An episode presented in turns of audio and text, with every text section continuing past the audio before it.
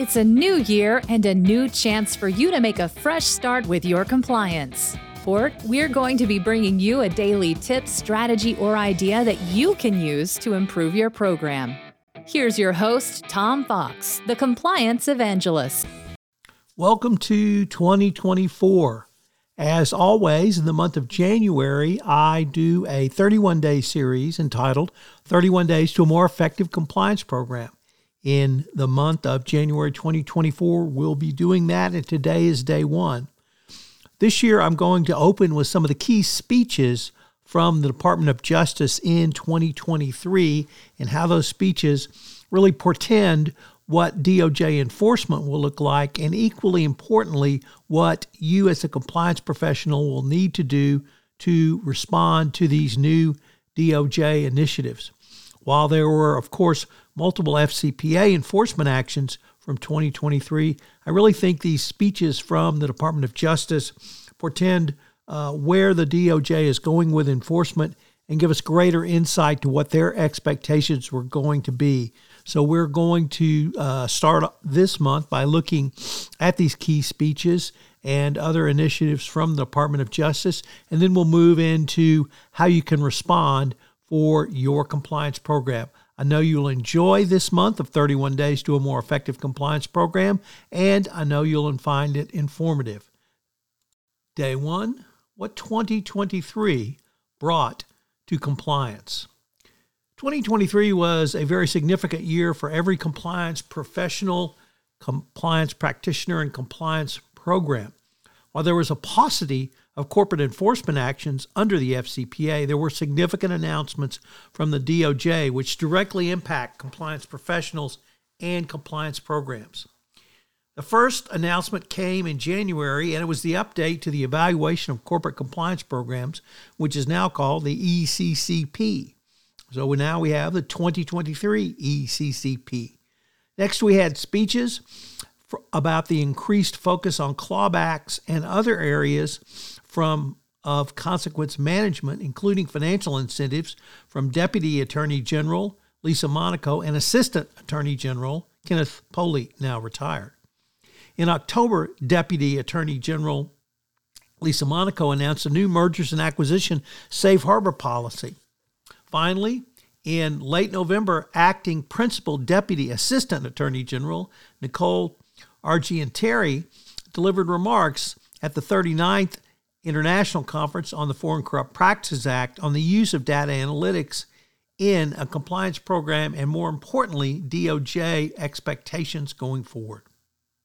The 2023 ECCP brought several, forward several new initiatives, which were laid out uh, in the 2020 update uh, and had, of course, additions and deletions.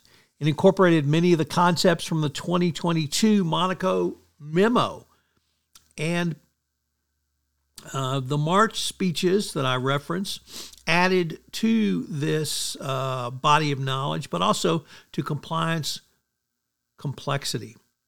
As noted, the speeches were by Deputy Attorney General Lisa Monaco, and Assistant Attorney General Kenneth Polite. And they both previewed a number of initiatives by the DOJ, which every compliance professional needs to study in some detail. These new initiatives included the Criminal Division's pilot program regarding compensation incentives and clawbacks, evaluation of corporate compliance programs, or the 2023 ECCP, and the revised memorandum on the selection of monitors in criminal division matters. In October 2023, Deputy Attorney General Lisa Monaco returned to the stage to announce a new policy regarding M&A. It's the mergers and acquisitions safe harbor policy that encourages companies to self-disclose criminal misconduct discovered in by an acquiring company during the acquisition of a target. Under the policy, the acquiring party will receive a presumption of a criminal declination if promptly and voluntarily discloses criminal conduct, cooperates with any ensuing invest, investigation, and en- engages in appropriate remediation, restitution, and disgorgement.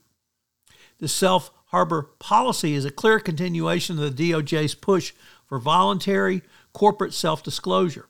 Monaco outlined efforts by the Department of Justice to increase the benefits to companies that voluntarily disclosed corporate misconduct rather than companies that decide not to disclose misconduct. The key for the acquiring company is to obtain the carrot the DOJ is dangling and poses the question as to the stick the DOJ might wield if a self disclosure does not achieve safe harbor, or more broadly, if the acquirer fails to identify criminal misconduct in the acquisition process, either pre or post closing. This new M&A safe harbor policy clearly demonstrates the DOJ's interest in uh, to avoid discouraging companies with strong compliance programs from acquiring companies with ineffective compliance programs or a history of misconduct. To the contrary, the DOJ is seeking to incentivize an inquiring company to disclose to timely disclose misconduct uncovered in the M&A process. In December, a speech by uh, Nicole Argentieri focused on data analytics as a key component of a best practices compliance program going forward. So, what are today's three key takeaways? Number one, 2003 was a clear year for DOJ evolution in its views on compliance programs. Number two, clawbacks, incentives, and consequence management have become even more important. And number three, the new DOJ Safe Harbor initiative for M&A raises many questions. I hope you'll join me tomorrow for day two, where we take a look at the DOJ's comments on financial incentives and consequence management. For listening to this episode of 31 Days to a More Effective Compliance Program. 31 Days to a More Effective Compliance Program is a part of the Compliance Podcast Network. This podcast is a part of the C Suite Radio Network. For more top business podcasts, visit c-suiteradio.com.